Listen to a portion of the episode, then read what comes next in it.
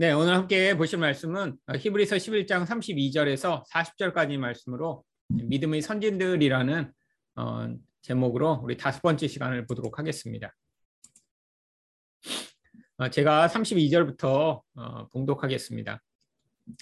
내가 무슨 말을 더하리요? 기도원, 바락, 삼손, 입다, 다윗 및 사무엘과 선지자들의 일을 말하려면 내게 시간이 부족하리로다. 그들은 믿음으로 나라들을 이기기도 하며 의를 행하기도 하며 약속을 받기도 하며 사자들의 입을 막기도 하며 불의 세력을 멸하기도 하며 칼날을 피하기도 하며 연약한 가운데서 강하게 되기도 하며 전쟁에 용감하게 되어 이방 사람들의 진을 물리치기도 하며 여자들은 자기 죽은 자들을 부활로 받아들이기도 하며 또 어떤 이들은 더 좋은 부활을 얻고자 하여 심한 고문을 받되 구차히 풀려나기를 원하지 아니하였으며 또 어떤 이들은 조롱과 채찍질 뿐 아니라 결박과 옥에 갇히는 시련도 받았으며 돌로 치는 것과 톱으로 켜는 것과 시험과 칼로 죽임을 당하고 양과 염소의 가죽을 입고 유리하여 궁핍과 환란과 학대를 받았으니 이런 사람은 세상이 감당하지 못하느니라. 그들이 광야와 산과 동굴과 토굴에 유리하였느니라. 이 사람들은 다 믿음으로 말미암아 증거를 받았으나 약속된 것을 받지 못하였으니 이는 하나님이 우리를 위하여 더 좋은 것을 예비하셨은즉 우리가 아니면 그들로 온전함을 이루지 못하게 하려 하심이라. 아멘.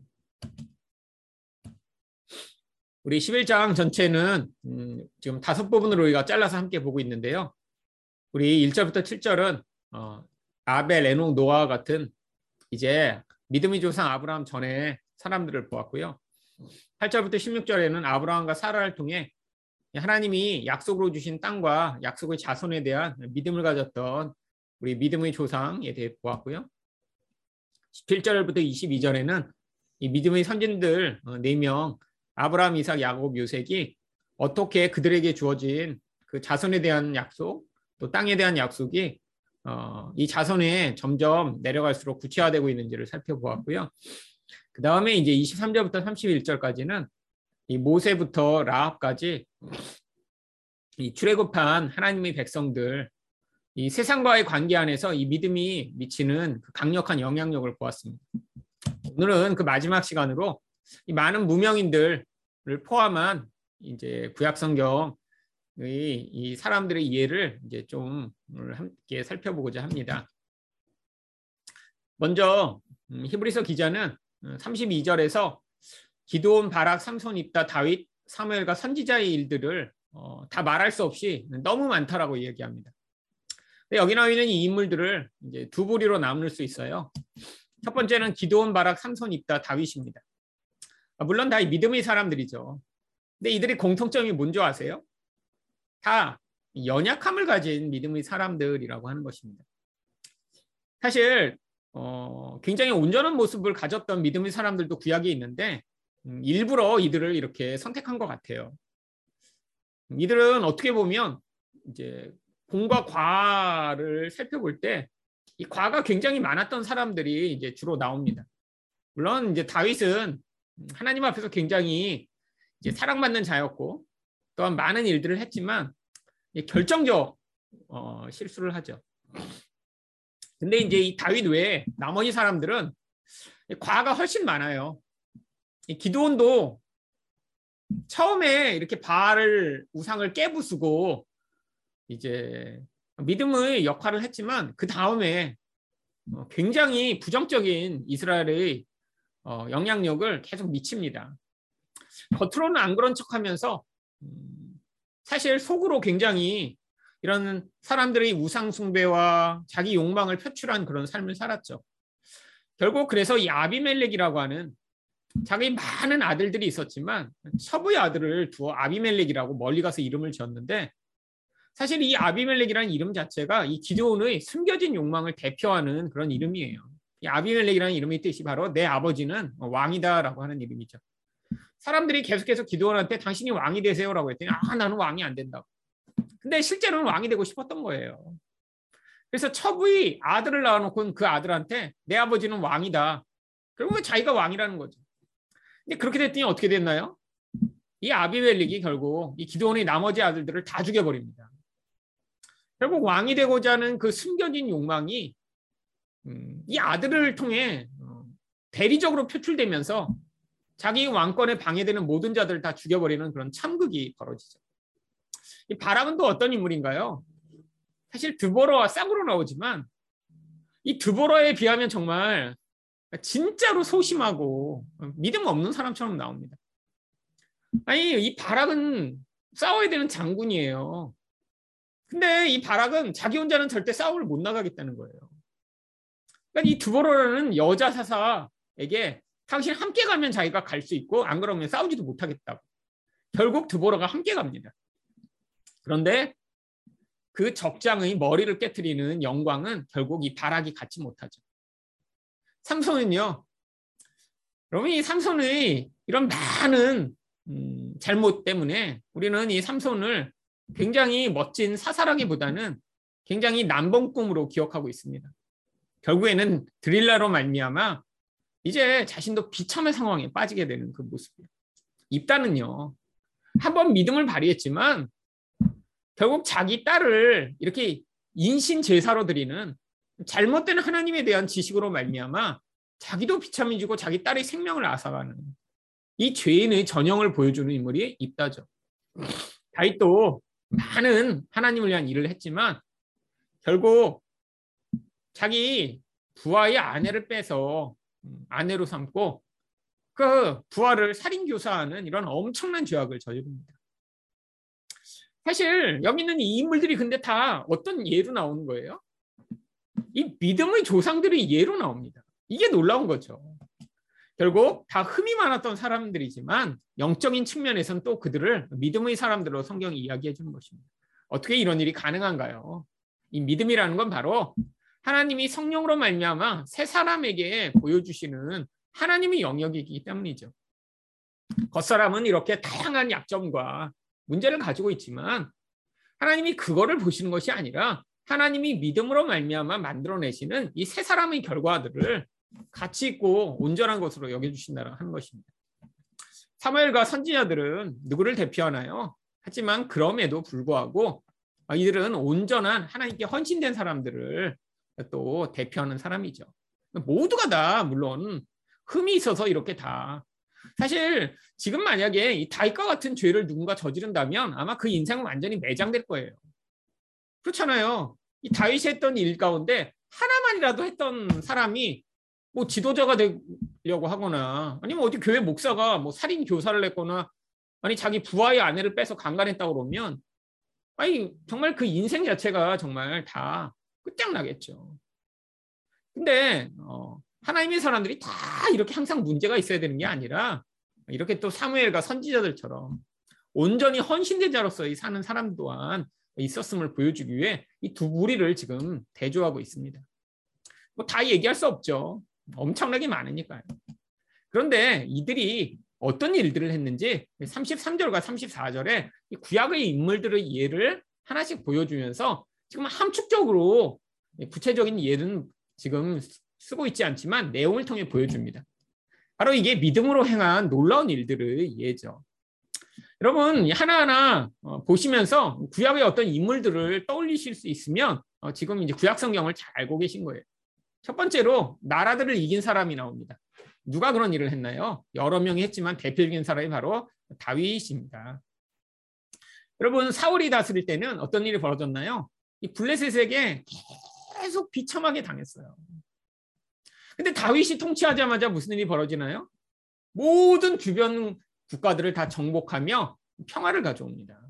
여러 믿음의 일이라고 하는 것이죠. 물론 이 전쟁을 한 이것을 지금 우리에게 어떻게 적용해야 되나요? 영적 싸움으로 말미암는 그런 평화를 이야기하는 것입니다. 믿음을 가진 한 사람이 있으면 가정, 교회, 아니 더 크게 공동체를 향한 이 영적 전쟁에서 결국 평화를 가져올 수 있는 영향력을 미칠 수 있음을 보여주는 거죠. 두 번째로 의를 행한다는 것은 사사들 특히 앞에서 예로 나왔던 삼손과 같은 사람들의 행위에 대한 가장 중요한 일이었습니다. 결국 공동체에서 이 의가 행해지도록 만드는 일 이게 바로 하나님이 백성들이 하나님 나라의 통치에서 행해야 되는 일이죠. 그래서 어, 바로 마태복음 5장에 보면 의에 줄이고 목마른 자는 복이 있나니라고 나오는 게 바로 이렇게 하나님의 나라를 가져오는 자들은 이 하나님의 통치가 임하는 그 의 상태를 세상 가운데 확장할 수 있음을 보여주는 것입니다. 약속을 받기도 하며 뭐 많은 사람들이 있죠 구약에. 하지만 또 가장 대표적인 사람은 다윗이라고 할 수 있습니다. 앞에 나오는 족장들은 약속은 받았는데 그 약속이 구체화되는 것은 보지 못했어요. 근데 다윗은 앞에서 하나님이 주신 그 약속의 가장 중요한 두 가지가 뭐라고 말씀드렸죠? 땅과 자손이요. 근데 다윗 때에 이르러서야 바로 이 약속이 구체화되기 시작했습니다. 다윗 때 수없이 많은 음, 백성들이 생겼고요. 다윗 때에야 자기 영토가 견고해져서 바로 국가의 형태를 갖게 됐죠. 바로 그래서 이 약속을 받기도 한 사람이 대표가 다윗인 것입니다. 사자의 입을 막기도 한 사람은요. 구약에 딱 한 명밖에 없잖아요. 이거는 초등학생들한테 우리 물어봐도 바로 떠올릴 수 있는 답입니다. 자, 한번 다 같이 해볼까요? 누구죠? 사자의 입을 막은 사람? 삼선. 예. 네. 자, 이 다니엘이 구약에 나오죠. 어, 결국 뭘 보여주는 거나요? 바로 이 인간을 가장 힘들게 하는 이 두려움에서 하나님이 이 믿음으로 말미암아 이기게 해주심을 보여주는 대표적 예가 다니엘입니다. 자, 34절에도 우리 몇 가지 예가 나오죠. 첫 번째로 나오는 불의 세력을 멸하기도 하며 누가 기억나세요? 바로 다니엘의 세 친구가 나오죠. 이 불은 뭐를 상징하나요? 왕이 자기 뜻대로 하지 않으면 다 죽여버리겠다라고 이야기한 세상 권력이 가져오는 강력한 공포를 이야기하죠. 생명을 좌지우지할 수 있는 그 강력한 힘이요. 자, 칼날을 피하기도 하며 어, 대표적인 사람이 누굴까요? 바로 아까 선지자로 나왔던 엘리야입니다. 엘리야를 죽이려고 얼마나 많은 사람들이 찾아왔나요? 아합과 이세벨이 이 엘리야를 죽이고자 몸부림쳤는데 하나님이 이것들을 다 피하게 해주십니다. 또 연약한 가운데 강하게 된 대표인 사람이 삼손이죠. 자기 죄로 말미암아 머리가 깎이고 눈이 뽑히고 그리고 소처럼 맷돌을 가게 되는 이 가장 약한 자리에 섰던 자가 바로 하나님 앞에 회개하며 나에게 한 번 힘을 주시옵소서라고 기도했을 때 하나님이 강한 자가 되게 만드셨던 이 놀라운 믿음의 역사. 마지막으로 이방 사람들이 진을 물리치는 이 놀라운 일. 대표적인 사람이 누가 기억나세요? 바로 요나단입니다. 여러분 사울 때 블레셋과 전쟁 많이 했는데 블레셋으로 말미암아 이스라엘은 얼마나 떨었는지 블레셋이 공격해 오면 막 땅을 파고 굴 속에 숨고 이방으로 도망가고 막 풀숲에 숨고 난리를 쳤는데 이 요나달이 자기 종자 하나 종 하나 데리고 가서 막 적군을 쳐부수기 시작하면서 갑자기 전세가 역전된 장면이 사무엘 상에 기록돼 있죠. 이게 바로 다 믿음의 일이라고 하는 것입니다. 물론 구약 성경에는 어떤 나라의 일, 뭐 이런 모습으로 비유되어 있지만 이게 다 영적인 하나님 백성들이 믿음으로 살아가는 모습들을 보여주죠. 그런데 34절까지는 이렇게 구약의 여러 가지 사건들을 요약했지만 이제는 이 히브리서 저자가 살아가던 바로 동시대 신약 시대의 많은 무명의 사람들이 어떻게 믿음으로 살았는지를 보여주고 있습니다. 35절부터 36절 또 37절까지 보시면 이 무명인들이 어떻게 살았나? 죽은 자를 부활로 받아들였다. 여러분 가까운 사람이 죽었을 때 그것처럼 참 고통스러운 것이 없죠. 예를 들면 뭐 80, 90까지 사신 다음에 돌아가시면 그러면 아 그래 참 오래 사셨다. 그리고 슬픔도 금방 음, 극복할 수 있는데 자기 자녀가 죽었다. 아니 지금 얼마 되지 않은 뭐 남편과 아내가 죽었다. 아, 부모님이 너무 일찍 돌아가셨다. 사랑하는 누군가가 아, 정말 그냥 죽을 수밖에 없었다. 이런 죽음이 가져오는 그 강력한 상실감과 슬픔이라는 건 쉽게 극복하기 어렵습니다. 여러분, 어, 그런데 이걸 극복하게 만드는 가장 중요한 힘 중에 하나가 믿음이라는 거예요. 이 땅에서 그 죽음이 가져오는 그 무서운 힘을 이길 수 있는 그 부활에 대한 소망. 이게 바로 많은 사람들이 이 믿음으로 이겨냈다는 거죠. 물론 지금은 수명도 워낙 길어지고요. 뭐 아이들도 뭐 이렇게 죽는 경우가 잘 없습니다. 근데 사실 몇십 년 전만 해도 많이 죽었습니다. 많이. 뭐 보면 뭐 저희 가족에서도 저희 아버지 형제, 뭐 저희 어머니 형제분들 원래는 훨씬 더 많아요. 근데 기본적으로 10명 나면 한 두세 명씩 다 돌아가시더라고요. 태어나서 죽는 게 아니라 어렸을 때 그냥 병으로 많이들 죽습니다. 근데 옛날에 얼마나 심했겠어요. 특별히 이렇게 가난하고 핍박받는 하나님 백성들 가운데. 여러분 그런데 그 공포가 그들을 무너지게 하지 않고 넉넉히 이기게 만들었던 이 믿음의 힘. 또한 심한 고문 가운데도 풀려나지 않고 부활을 얻고자 그 고문을 이겨낼 수 있어요. 예수를 부인하면 풀어주겠다고 하는데 고문을 받으면서도 차라리 난 죽을지언정 부인하지 않겠다라고 고백하는 이 사람들의 이 놀라운 믿음. 여러분, 일본에서도 이런 일들이 있었죠. 한국에서도 있었고요. 바로 믿음만이 가능하게 만드는 일입니다. 많은 시련, 이 시련 가운데 조롱, 채찍질, 결박, 갇힘. 사실 어, 요즘은 우리가 맛볼 수 없는 일인데 이 고통스러운 가운데도 이들이 완전히 무너지지 아니하고 믿음으로 이 모든 것들을 이겨냈다라고 이야기를 합니다. 뿐 아니라 또 37절과 38절에 보시면 네 번째로 다양한 시험을 당했습니다. 돌로 침. 여러분 돌로 맞으면 어떻게 될까요? 뭐 이렇게 주먹만한 조그만 돌을 맞아서 이렇게 피나고 마는 게 아니라 사람 머리통만한 돌을 가지고 던져서 죽이기 위해 던지는 것입니다. 죽이기 위해. 그런 거를 한 2, 30명이서 이만한 돌을 친다고 생각해 보세요. 바울 사도 맞아서 정말 죽었죠. 정말 톱으로 켜요? 손가락을 이렇게 뭐 조폭들이 자르는 그런 게 아니라 사실 구약 성경의 이사야 같은 경우에도 도망치다가 음, 나무가 있는 나무 구루터기 안에 이렇게 숨었더니 그 나무를 톱으로 켜서 이사야를 반토막내에서 죽였다라고 하는 전승이 내려옵니다. 근데 이 톱으로 킨다는 게 얼마나 사람을 고통스럽게 죽이는 건가요?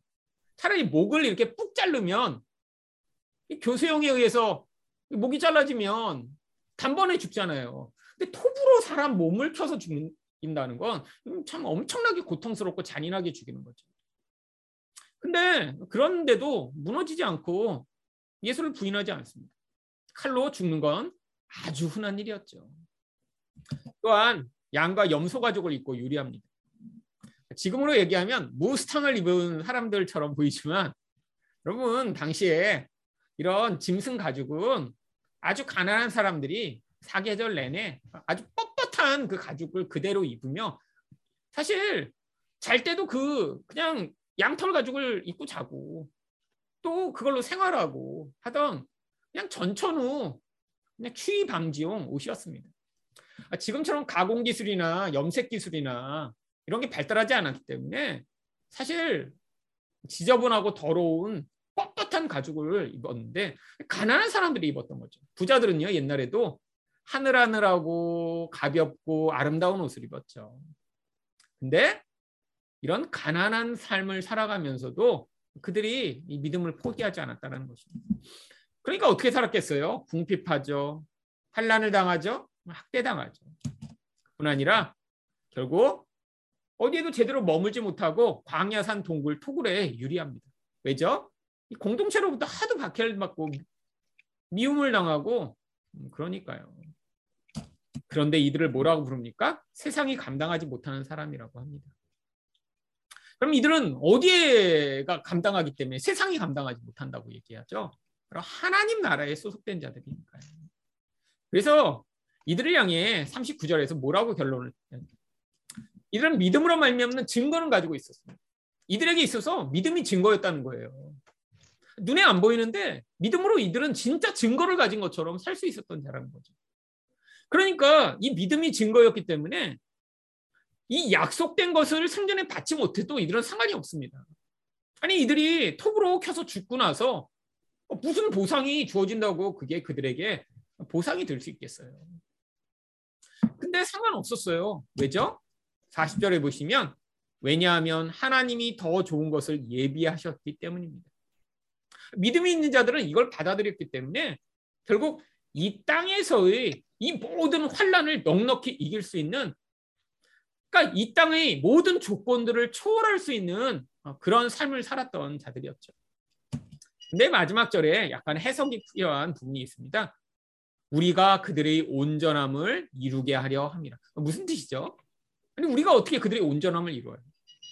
여러분 하나님이 더 좋은 것을 예비하셔서 주시는데 거기에 이 구약의 사람들이나 이 신약의 고통받는 수, 소수의 사람만 그것을 누리는 게 아니라 모든 하나님의 백성이 함께 그 하나님 나라의 그 하나님 나라의 땅과 자손의 약속이 성취되는데 동참을 해야 그게 완성되기 때문에 결국 구약의 가장 중요한 하나님 약속 뭐라고 말씀드렸어요? 땅과 자손에 대한 약속이요.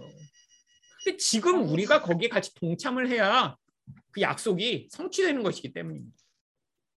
결국 그래야 우리까지 그 약속에 동참이 돼 같이 온전하게 되어야 이 약속이 완전히 성취되죠. 그래서 모든 이들이 구원에 함께 참여함으로 이 하나님 나라의 약속이 완전히 성취돼 온전하게 되는 것이기 때문에 결국 우리까지도 믿음으로 말미암아 그 자리에 함께 가야 된다라고 지금 권고하고 있는 것입니다. 여러분 이 세상의 이 모든 환란, 유혹을 이길 유일한 힘은 바로 믿음입니다. 반대말로 믿음이 없다면 세상의 유혹에 계속해서 넘어질 거고요. 세상의 환란에 계속해서 두려워 도망치는 그럼 비겁하고 하나님 나라 관계없는 인생을 살아가겠죠. 결국 우리에게 꼭 필요한 게 그래서 믿음이다. 어떤 믿음이요? 예수 그리스도로 말미암아 우리가 하나님의 자녀가 되며 하나님의 나라를 상속하게 될 것이 확고하다라는 것을 믿는 믿음이다라는 사실을 지금 이 히브리서 기도가 지금 이야기를 해주고 있는 것입니다.